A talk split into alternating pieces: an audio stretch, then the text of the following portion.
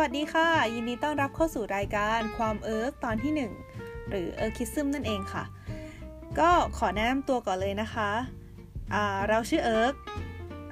เป็นชื่อเล่นค่ะ ก็ตอนนี้เอิร์กก็กำลังเรียนอยู่ที่ประเทศญี่ปุ่นนะคะแต่ว่าเป็นคนไทยร้อยเปอร์เซ็นต์เนี่ยแหละค่ะ ก็ อาจจะมีคนรู้จักเอิร์กมาบ้างแล้ว จากรายการพอดแคสต์ที่มีชื่อว่าสลัดผักสลัดโบวาไรตี้ ซึ่งเอิร์กก็ณปัจจุบันที่เอิร์กอัดอยู่เนี่ย ก็คือเอิร์กทำหน้าที่เป็นผู้ดำเนินรายการของรายการสลัดผักมาเป็นเวลาประมาณ 3 ปีกว่าแล้ว ก็นานเหมือนกันนะเนี่ย ก็จริงๆแล้ว ไม่ได้จะเลิกทำสลัดผักหรืออะไรนะคะ ที่มาทำพอดแคสต์ของตัวเองเนี่ย พอดีมีความคิดอยากจะลองทำคอนเทนต์แบบที่ตัวเองอยากลองทำดูบ้างก็เลยลองมาอัดพอดแคสต์ในแบบของตัวเองดู โดยใช้แอปพลิเคชัน Anchor ซึ่งนะต้องขอบคุณไอซ์ที่เป็นอีกหนึ่งผู้ดำเนินรายการสลัดผักที่แนะนำ เรื่องฟีเจอร์ต่างๆ แล้วก็เชียร์ให้ลองใช้มาณที่นี้ ปัจจุบันก็คือตอนนี้ลองอัดด้วยโปรแกรมอัดของ Anchor อยู่ค่ะ ก็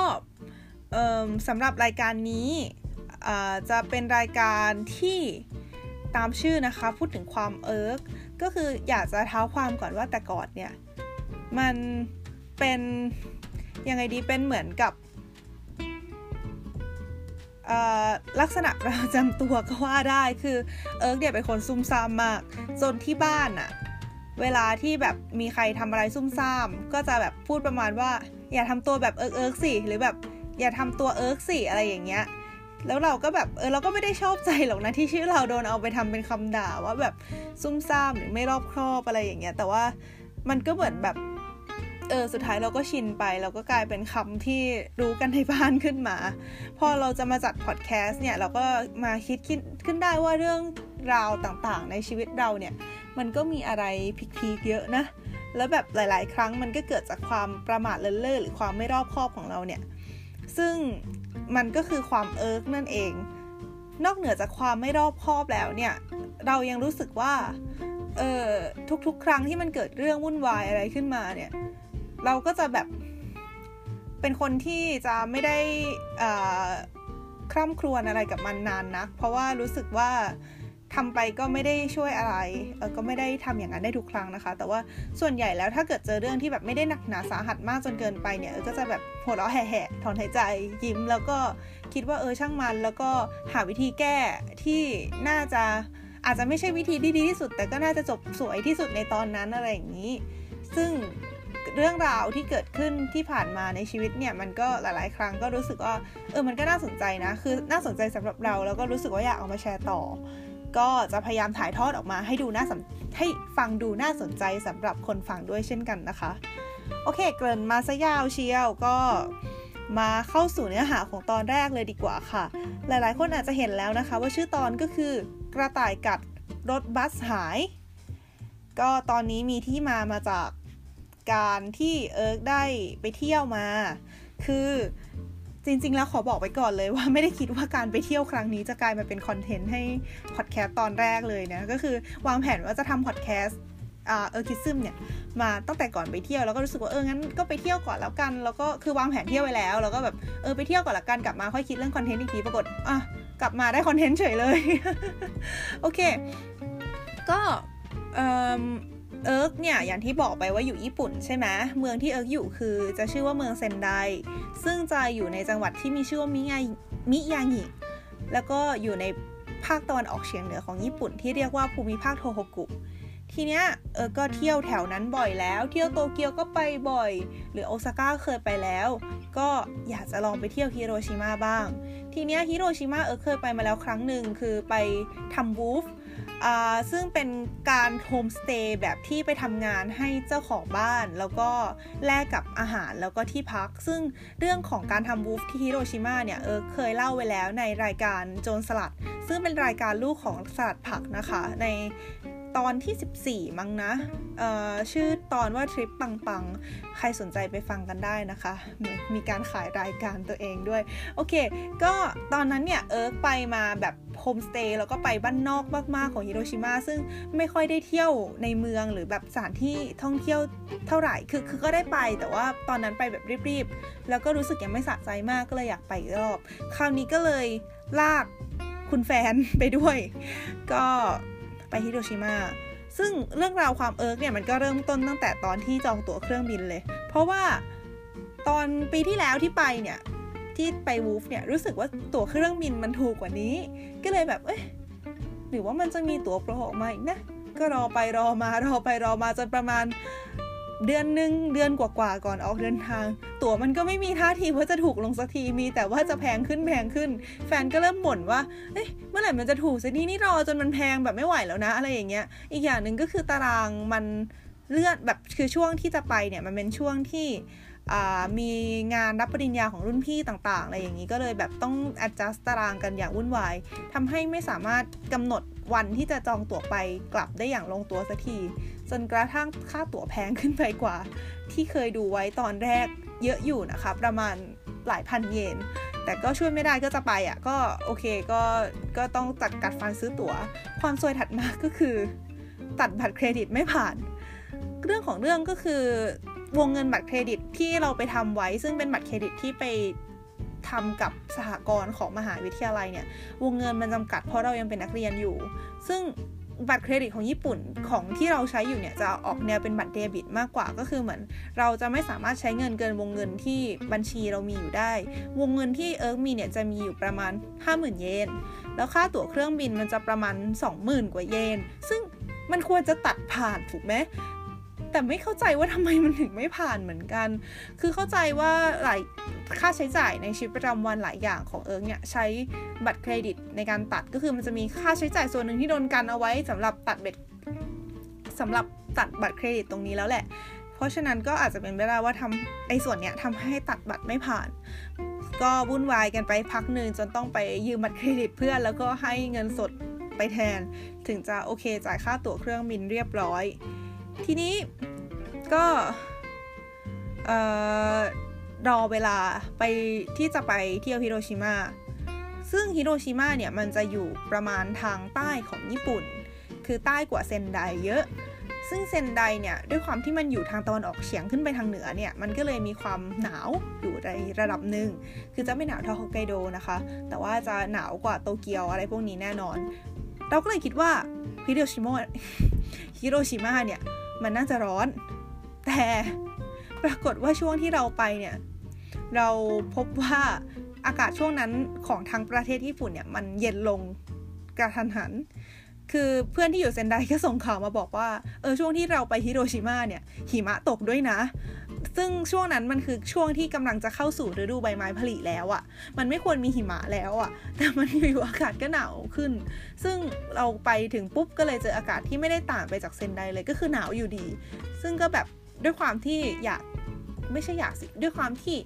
คิดว่าเจออากาศร้อนแน่นอนก็เลยเตรียมเสื้อผ้าไปแบบไม่หนามาก กระโปรงสั้นอะไรอย่างเงี้ยซึ่งก็อืมหนาวค่ะ หนาวมาก โอเคดังนั้นก็ข้ามไปก่อน โอเค ทีนี้เเรื่องต่อมาก็คือเราจะไม่พูดเรื่องที่มันแบบธรรมดาธรรมดาอย่างแบบการไปเที่ยวนะคะ ก็ก็ไปเที่ยวตามสถานที่ที่เป็นแลนด์มาร์คปกติอย่างปราสาทฮิโรชิมาหรือว่าพิพิธภัณฑ์อะตอมิกบอมพิพิธภัณฑ์ที่สร้างขึ้นเพื่อระลึกถึงระเบิดเหตุการณ์ระเบิดปรมาณูในสงครามโลกนะคะ ก็ เป็นสถานที่ที่น่าไปมาก ๆ ก็ถ้าเกิดใครอยากมาก็ลองมากันดูนะคะ แล้วก็ไปที่มิยาจิมะซึ่งเป็นหนึ่งในนิฮงซังเค หรือว่าสถานที่ท่องเที่ยวที่สวยที่สุดในญี่ปุ่นหนึ่งในสามแห่ง ซึ่งอันเนี้ยเออเคยพูดไปแล้วในสลัดผักเออไม่ใช่สิเออเคยพูดไปแล้วในรายการโจสลัดเหมือนกันจำชื่อเทปไม่ได้แล้ว แต่ก็พูดถึงนิฮงซังเคเนี่ยแหละค่ะ ก็คือ 3 วิวทิวทัศน์ที่สวยที่สุดของญี่ปุ่นก็ลองไปฟังกันดูได้ แล้วก็ได้ไปจังหวัดข้างๆ คือจังหวัดยามากุจิ เมืองอิวาคุนิ ซึ่งจะมีสะพานที่เป็นสะพานโค้งๆ ที่สวยมากๆ อยู่ อืม ก็ไป ก็ไปถ่ายรูปไปอะไรอย่างนี้ ช่วงนั้นจริง ๆ แล้วถ้ามีซากุระมันจะสวยกว่านี้ แต่ช่วงนั้นซากุระไม่บานก็แปลกไปนะคะ แต่ว่าเรื่องที่เป็นประเด็นก็คือก่อนอื่นเท้าความก่อนว่าเอิร์กเนี่ยเป็นคนที่ชอบกระต่ายมากๆ คือเหตุผลไม่มีอะไรมากเลย เพราะว่ามันน่ารักแค่นั้นเอง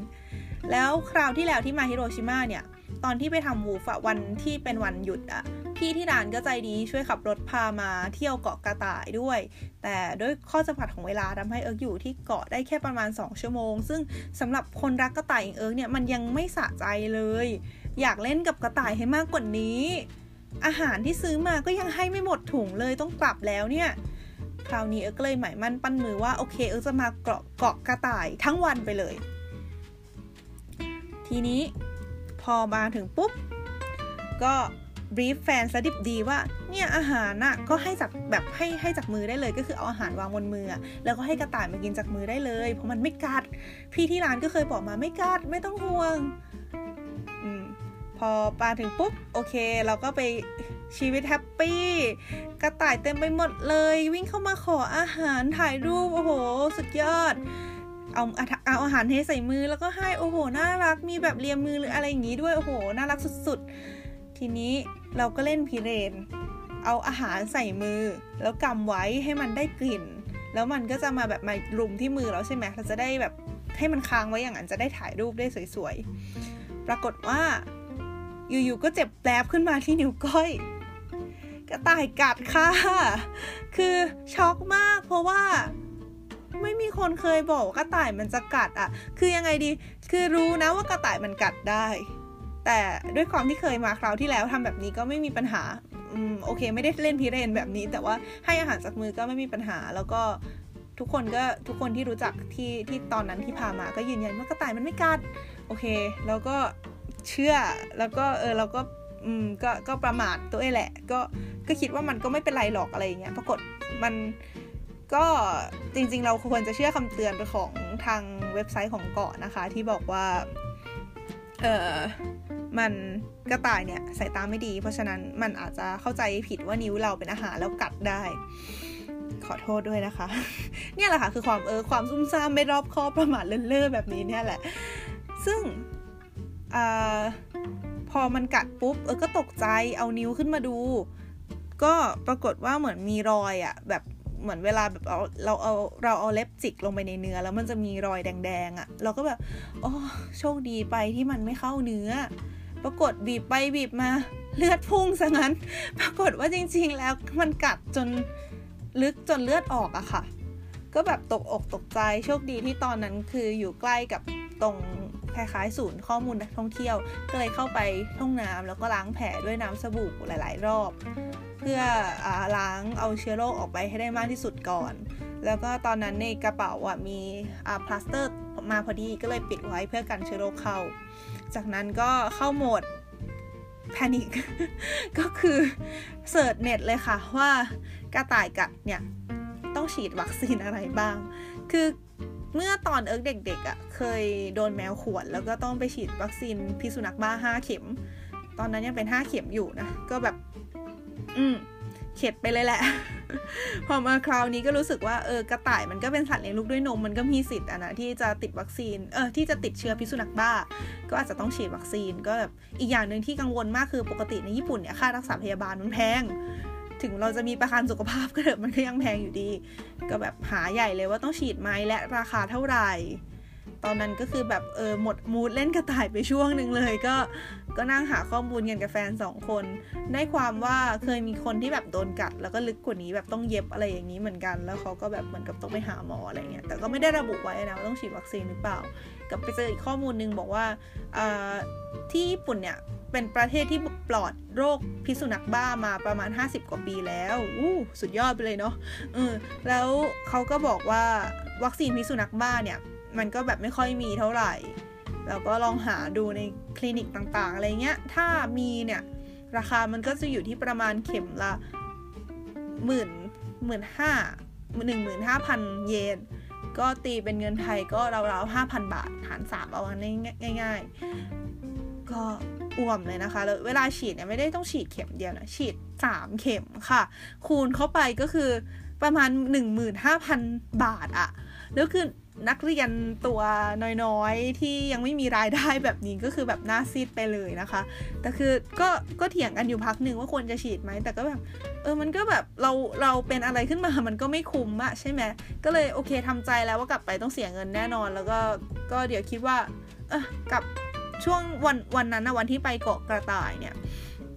มันคือวันก่อน อ่า เป็นวันก่อนวันสุดท้ายของทริปพอดีก็คืออีก 2 วันอะจะกลับเซนไดก็เลยคิดว่าถ้ากลับเซนไดแล้วก็จะไปคลินิกที่มันมีวัคซีนตัวเนี้ยแล้วก็ไปถามหมอดูว่าต้องฉีดอะไรบ้าง เพราะว่าจากที่หาข้อมูลมาบางทีมันอาจจะต้องฉีดอย่างอื่นด้วยไม่ใช่แค่พิษสุนัขบ้าอย่างเดียว เพราะว่าน้ำลายสัตว์มันก็แบบเป็นพาหะน้ำโรคได้หลายอย่าง โอเค ก็ทำใจตรงนี้ไปก็ตอนนี้ทำอะไรไม่ได้ก็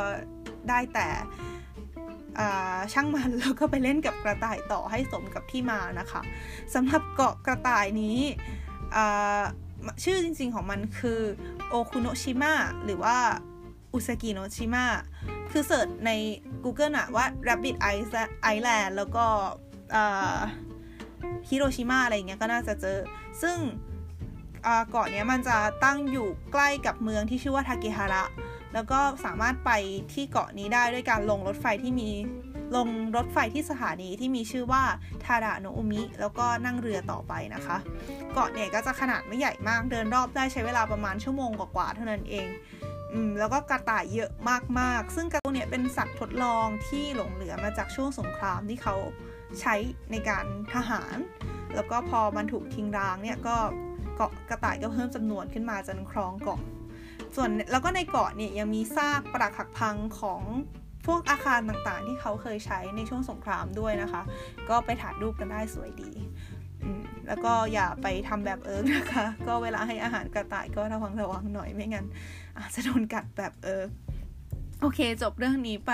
อ้ออีกอย่างหนึ่งคือตอนกลับไป คือตอนนั่งเรือกลับไปตรงท่าเรือตรงบริเวณเกาะไม่ใช่ท่าเรือบริเวณเกาะสิท่าเรือที่สถานีทาดานโอมิที่ว่าไปเนี่ย ก็คือบริเวณติดแผ่นดินใหญ่เนี่ยค่ะ ก็ลองไปถามพนักงานที่ตรงสุดข้อมูลดูว่า เออ มีคนเคยโดนแบบนี้ไหมแล้วเขาทำยังไง เราต้อง เราควรทำยังไงดีอะไรอย่างเงี้ยเขาเขาบอกว่า อืม ไม่เคยเจอ ก็คือเขาบอกว่าแบบเขาเองก็ไม่รู้เหมือนกันว่าต้องทำยังไงอะไรอย่างเงี้ยแต่ว่าเขาแนะนำให้คือบนเกาะเนี่ยมันจะมีโรงแรมอยู่ที่หนึ่งที่เราแบบไปค้างได้อะไรอย่างเงี้ยเขาก็แนะนำให้เราไปถามที่โรงแรม เพราะว่าอาจจะมีคนที่โดนที่แบบไปโรงแรมน่าจะเคยเจอเคสแบบนี้มากกว่า ซึ่งเรากลับมาแล้วอะเราก็กลับไปถามที่โรงแรมไม่ได้ก็ โอเค ก็เลยช่างมัน ทีนี้ยังไม่จบค่ะ อย่างที่ชื่อตอนบอกไปว่ากระต่ายกัด รถบัสหาย ก็คือตอนนี้เพิ่งพูดถึงเรื่องกระต่ายกัดไปใช่ไหมคะ อีกหนึ่งความซวยก็คือรถบัสหาย เรื่องของเรื่องก็คือวันสุดท้ายที่วันสุดท้ายของทริปนี้เนี่ยเออไปที่เมืองที่มีชื่อว่าโอโนมิจิ เป็นเมืองที่อยู่ในจังหวัดฮิโรชิมาเหมือนกัน แต่ว่าจะตั้งอยู่บริเวณตะวันออก ทางตะวันออก คือเมืองตัวเมืองฮิโรชิมาเนี่ยที่มีปราสาทเนี่ยมันจะอยู่บริเวณตะวันตกของจังหวัด ส่วนเมืองโอโนมิจิจะอยู่บริเวณตะวันออก ทีเนี้ย มันก็เป็นเมืองที่เป็นเมืองเก่า แล้วก็มีขนาดใหญ่พอสมควรนะ คือหลังๆ มานี้ก็แบบมีการโปรโมทการท่องเที่ยวต่างๆ มีความเจริญอะไรมากมาย ก็วางแผนไปแล้วว่าโอเค พอเที่ยวที่เมืองโอโนมิจิเสร็จปุ๊บเที่ยวถึงสักประมาณ5โมงก็จะต้องกลับไปที่สนามบินเพื่อนั่งเครื่องบินกลับเซนได ไฟเนี่ยจะอยู่ที่ทุ่ม40 ทีนี้พอเที่ยวเสร็จปุ๊บ โอ้โห มีความสุข เตรียมกลับไปถึงสถานี คิดว่าป้ายรถบัสมันต้องอยู่หน้าสถานีรถไฟโอโนมิจิเนี่ยแหละ ปรากฏว่าหาเท่าไหร่ก็ไม่เจอ เดินไปถามสถานี เจ้าหน้าที่สถานีก็บอกว่าไม่มีบัสไปไปสนามบิน เราก็แบบตกใจอะอะไรวะ ก็ ก็ก็ดูในเว็บคือก่อนก่อนมาเนี่ยเอิร์กวางแผนเที่ยวไว้แล้วเอิร์กก็เช็คในเว็บไซต์สนามบินเรียบร้อยว่าการที่จะไปสนามบินจากเมืองโอโนมิจิเนี่ยจะต้องนั่งรถบัสจากเมืองโอโนมิจิ ไปต่อที่สถานีอ่าทากาซากะ Bus Center แล้วก็นั่งรถบัสไปต่อที่สนามบินอีกที ก็คือลงรถบัสครั้งหนึ่งเพื่อเปลี่ยนสายแล้วก็ไปสนามบิน ซึ่งมันก็จะใช้เวลาประมาณชั่วโมงหนึ่งทั้งหมดนะคะแล้วก็ใช้ค่าใช้จ่ายจะอยู่ที่ประมาณ ถ้าจำไม่ผิดคือประมาณ 700-800 เยน ก็คิดเป็นเงินไทยก็ราวๆ200 กว่าบาทอะไรอย่างนี้ ซึ่งไปถามเจ้าหน้าที่สามไปถามเจ้าหน้าที่สถานีรถไฟ เขาก็ไม่บอกว่าไม่มี ไม่มีแบบไม่มีไปไม่มีไปที่สนามบิน หรือ bus ที่ไปทากาซากะ Bus Center เนี่ย ก็คือแบบคันสุดท้ายออกไปนานแล้วอะไรอย่างเงี้ย ก็คือแบบ bus มันไม่ได้มาบ่อยอะไรเงี้ย แล้วก็ฮะแต่ว่าในเว็บมันมีบอกอะ่ะ ก็ก็ตกใจกันก็แบบ ก็ก็แบบหงุดหงิดขึ้นมา แบบแป๊บหนึ่งเลยอะแล้วก็ลองหาทางอื่นกันดูว่าจะไปยังไง เพราะว่าเวลามันก็กระชั้นเข้ามาทุกทีแล้ว ก็เจออีกทางหนึ่งก็คือนั่งรถไฟไปที่อีกเมืองหนึ่งที่มีชื่อว่าชิไรจิ แล้วก็นั่งบัสจากเมืองชิไรจิไปที่สนามบิน แล้วก็โอเค ลองหารอบดูแล้วน่าจะไปแบบทันฉิวเฉียดพอดี ก็เลยโอเค พากันเข้าไปแตะบัตรเข้าไปที่ชานชาลารถไฟ รอรถไฟที่จะไปเมืองชิไรจิ ซึ่งจากสถานีชิไรจิไปยังรถบัสเนี่ย คือหลังจากที่เราลงรถไฟแล้วเนี่ย เรามีเวลา 13 นาทีในการหารถบัสที่จะไปสนามบินให้เจอแล้วก็ขึ้นบัส ซึ่งมันควรจะไม่มีปัญหาอะไร แต่ความซวยยังไม่จบค่ะ ก็คืออยู่ๆเจ้าหน้าที่สถานีรถไฟก็ประกาศขึ้นมาว่า ขบวนรถไฟที่จะไปทางที่เราจะนั่งอะ่ะก็คือที่ไปที่สามารถไปเมืองชิไรจิได้เนี่ย มันเลทค่ะ เขาบอกว่ามันอาจจะเลทประมาณ 15 นาที นั่นหมายถึงถ้าเราขึ้นรถไฟ ถ้าเรารอ 15 นาทีแล้วขึ้นรถไฟแล้วไปเนี่ย เราก็จะพลาดรถบัสที่ไปสนามบินเราก็แบบ ฮะ ทำไมความซวยมันถึงต้องมาตกทุกอย่างวันนี้ด้วย ก็แบบเออทำไงดีวะ ไม่รู้ก็งง งงไปพักหนึ่งแล้วก็แบบ เออหรือว่าจะทำยังไงดีอ๋อจริง ๆ มีอีก choice หนึ่งค่ะ ก็คือนั่งแท็กซี่ ซึ่งซึ่งแท็กซี่ญี่ปุ่นแพงมาก นั่งแท็กซี่ไปเมืองที่มีชื่อว่ามิฮาระ แล้วก็นั่ง bus จาก เมืองมิฮาระไปสนามบิน แต่ด้วยความที่เมืองมิฮาระเนี่ยมันอยู่ไกลจากโอโนมิจิ ขับรถไปมามันครึ่งชั่วโมง แต่บัสรอบที่จะไปสนามบินได้ โดยที่ไม่ไม่ตกเครื่องเนี่ยมันคืออีก 20 นาทีมันจะออก เพราะฉะนั้นเราก็เลยต้องตัดชอยนี้ทิ้งไป ก็รู้สึกว่าลองมาทุกทางแล้ว จนเหลือทางสุดท้ายทางรอดสุดท้ายก็คือ นั่งแท็กซี่จากเมืองโอโนมิจิเนี่ย ไปสนามบิน เราก็เลยโอเค แตะบัตรออกมาก็ไปบอกพนักงานว่าจะจะออกก็คือแบบไม่ไม่ให้เขาชาร์จตังค์ก็คือแตะเข้ามาแล้วก็แตะออกพนักงานก็โอเคทำให้อะไรเงี้ยแล้วก็ไปเราก็พากันไปที่แท็กซี่ที่จอดรออยู่หน้าสถานีแล้วก็บอกเขาว่า อืมไปสนามบินฮิโรชิมาค่ะ ก็นั่งแท็กซี่ไปประมาณชั่วโมงหนึ่งค่าแท็กซี่ออกมาเบ็ดเสร็จแล้ว ขึ้นทางด่วนด้วยนะคะ รวมทั้งหมดประมาณ 13,000 เยน หรือคิดเป็นเงินไทยก็ประมาณเกือบ 5,000 บาท เรียกได้ว่าหนักหน่วง จากจากประมาณไม่ถึง จากประมาณไม่กี่ร้อยบาทไปถึงหลายพันบาท แต่ก็ช่วยไม่ได้นะคะ ดีกว่าต้องทิ้งตั๋วเครื่องบินแล้วก็ซื้อใหม่นะมันไม่คุ้มกันเท่าไหร่ ก็ อย่างน้อยค่าแท็กซี่ก็หารกันสองคนได้ แล้วก็ไปถึงสนามบิน แล้วก็ขึ้นเครื่องบินทันเวลา แล้วก็กลับเซนไดอย่างสวัสดิภาพ แต่ว่าอย่างหนึ่งก็คือด้วยความที่เออคาใจมากว่าทำไมมันถึงไม่มีรถบัส ทั้งๆทที่ในเว็บบอกว่ามันมี มันต้องมีสิ เออก็เลยลองไปหาดูในเน็ต หาหาเว็บแบบ พวกเว็บรูทบัสอะไรพวกนี้แล้วก็หาในเว็บไซต์ Official ของสนามบิน เน้นว่า Official ของสนามบินนะคะ มันก็ยังขึ้นว่ามีรูทบัสอยู่ แต่พอหาดีๆ เนี่ยอยู่ๆเออก็เข้าไปเจอประกาศอันนึงของสนามบินว่ารถบัสที่วิ่งจากโอโนมิจิไปสนามบินเนี่ย มันหยุดให้บริการตั้งแต่เดือนมกราปีนี้ก็คือปี 2019 เนี่ย พูดง่ายๆก็คือ มันไม่มีบัสแล้วแต่มันไม่อัปเดตเว็บ ก็คือพอเอิร์กไปหาดูในเว็บในแบบมันจะมีคล้ายๆเมนู access ของสนามบินอะว่าเราสามารถไปสนามบินด้วยอะไรได้บ้างอะไรอย่างเงี้ยมันก็จะยังขึ้นมาให้อยู่นะว่าถ้าจะไปจากเมืองโอโนมิจิเนี่ยจะต้องนั่งบัสยังไงอะไรเงี้ยแต่จริงๆมันไม่มีแล้วไงเออก็แบบโอเค โอเค ก็ได้ก็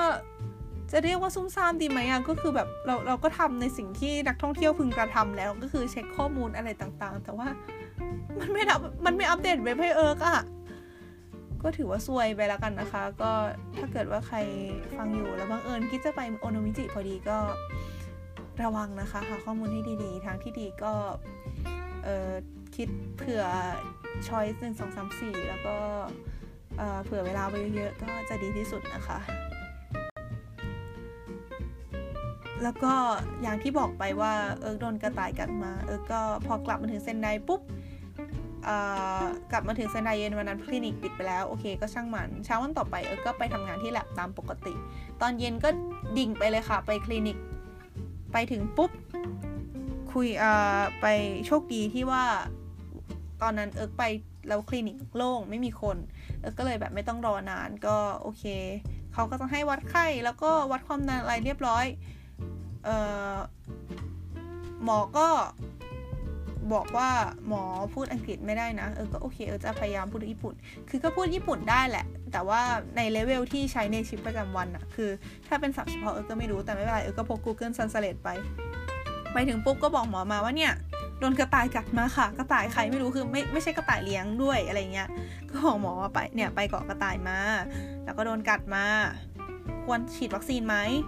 หมอก็บอกว่าจริงๆแล้วเนี่ยไอพิษสุนัขบ้าเนี่ยมันหมดจากญี่ปุ่นไป 50 กว่าปีแล้วอย่างที่เอิร์กหามาใน Google นั่นแหละ เพราะฉะนั้นเขาคิดว่าไม่จำเป็น แต่อันนึงที่ควรฉีดคือวัคซีนบาดทะยักเออก็โอเคค่ะ เอาเลยค่ะหมอจัดเลยค่ะ เออเอาเออโอเคเลยอะไรอย่างเงี้ยเออแล้วก็อีกอย่างหนึ่งที่เอิร์กยังไม่ได้เล่านะคะ ก็คือวัน กลับอะวันเดินทางกลับอะบนเครื่องบินอะอยู่ๆเอิร์กคลำไปหลังหูเลยก็เจอว่าหลังหูเอิร์กอะตรงแถวๆกระดูกที่มันปกติมันจะแบบปูดขึ้นมาตรงหลังหูใช่ไหมมันมีอีกก้อนหนึ่งอะบวมขึ้นมาแล้วพอกดกดมันก็เจ็บอะเออก็แบบฮะมันคืออะไรอะไรเงี้ย คือไม่แน่ใจว่าตรงนั้นมันคือต่อมน้ำเหลืองหรือต่อมน้ำลายอะแต่ว่าคือมันมันไม่ปกติแล้วอะไรแบบเนี้ยก็เลยเอาให้หมอดูด้วย หมอก็ดูแล้วก็แบบ หมอเองก็บอกไม่ได้นะว่ามันแบบบอกไม่ได้ชัดเจนว่ามันคืออะไร แต่หมอก็จะสั่งยาให้ก่อน ก็สั่งยามาให้ 2 ตัวตัวหนึ่งก็เป็นยาแก้ปวดก็คืออถ้าเกิดว่ายังปวดอยู่ก็ให้กิน แต่ว่าถ้าหายปวดแล้วอะไรเงี้ยก็ไม่เป็นไรไม่ต้องกินแล้ว อีกตัวจะเป็นแอนติไบโอติกหรือว่ายาปฏิชีวนะก็ต้องกินให้ครบโดสนะคะไม่งั้นเชื้อจะดื้อยาหมอก็บอกให้กินให้ครบอาทิตย์ แล้วก็หลังจากนั้นมาก็ก็คือวันหนึ่งอาทิตย์ถัดมาเนี่ยหมอก็นัดให้เข้าไปเช็คอีกรอบหนึ่งเราก็แบบ คือแบบกลับกันจากที่คิดว่าอีโดนกระต่ายกัดเนี่ยจะเป็นเรื่องร้ายแรง ปรากฏว่าอีหลังหูเนี่ยร้ายแรงกว่า เอ๊ะช็อกอะไรเงี้ย ก็โอเคก็ตามนั้นก็รับยามาแล้วก็เอามากินนะคะ แต่อย่างหนึ่งในความโชคร้ายยังมีความโชคดีค่ะ ก็คือด้วยความที่เอิงไม่จำเป็นต้องฉีดยาการพิษสุนัขบ้าแล้วเนี่ย ก็เลยทำให้ค่าใช้จ่ายที่ตอนแรกเออคิดว่ามันจะเยอะมากๆ จนแบบต้องประหยัดอดออม กินข้าวแต่น้อยอะไรอย่างเงี้ยกลายเป็นว่ามีค่าหมอแค่ 1,430 เยน แล้วก็ค่ายา 830 เยน รวมกันก็คือประมาณ 2,000กว่าเยน คิดเป็นเงินไทยก็ประมาณห้าร้อยหกร้อยบาทเท่านั้นเอง ซึ่งมันดีกว่าที่เออคิดไว้ตอนแรกมาก ๆ ก็โล่งใจมากค่ะ อย่างน้อยตอนนี้เอิร์กถึงจะซวย แต่เอิร์กก็ยังไม่จนนะคะก็เท่านี้แหละ ก็ปัจจุบันนี้ยังไม่ครบอาทิตย์ดี มาเล่าให้ฟังก่อน ก็หวังว่าจะหลังหูจะไม่เป็นอะไร ก็ยังไม่รู้ว่ามันคืออะไร แต่อาทิตย์หน้าเอิร์กก็จะไปตามที่หมอนัดนะคะ ก็จบไปแล้วค่ะสำหรับรายการความเอิร์กตอนที่ 1 กระต่ายกัดรถบัสหาย ก็ ไม่ทราบว่าจะสนุกกันไหม เพราะว่านี่ก็เป็นครั้งแรกที่เอิร์กจัดรายการอะไรแบบนี้คนเดียวด้วย แต่ก็หวังว่าจะอย่างน้อยก็จะแบบหัวเราะเยาะทับถมความซวยของเอิร์กก็ยังดีค่ะ อืมแล้วก็ comment ให้กำลังใจกันมาได้ที่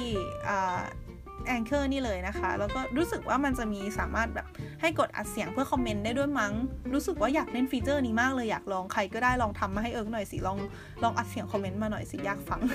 นะคะ ก็ลองดู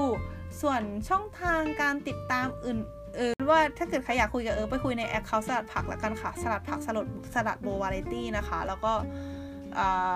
ชื่อทวิตเตอร์มันจะเป็นสลัดผักวาไรตี้เขียนเป็นภาษาไทยทั้งหมดอะค่ะ ลอง mention เข้ามาก็ได้ แล้วก็เพจก็คือสลัดผัก colon Salad Bowl Variety คำว่าสลัดผักเป็นภาษาไทย Salad Bowl Variety เป็นภาษาอังกฤษนะคะ ก็ขอบคุณมาก ๆ ที่ฟังมาถึงตอนนี้นะคะ ใครมีข้อติชมอะไรได้โปรดเสนอกันเข้ามาด้วย เพราะว่าเอออยากเอามาปรับปรุงการจัดรายการให้ดียิ่งขึ้นไปค่ะสำหรับตอน สำหรับตอนหน้าจะเป็นความเอิร์กแบบไหนนั้นก็รอฟังต่อไปนะคะ ตอนนี้ยังไม่ได้กำหนดว่ารายการจะออกมาทุกๆ กี่วันหรือเป็นรายอะไร ก็เป็นรายสะดวกไปก่อนนะกันนะคะ อ่า ก็สำหรับวันนี้ก็สวัสดีค่ะ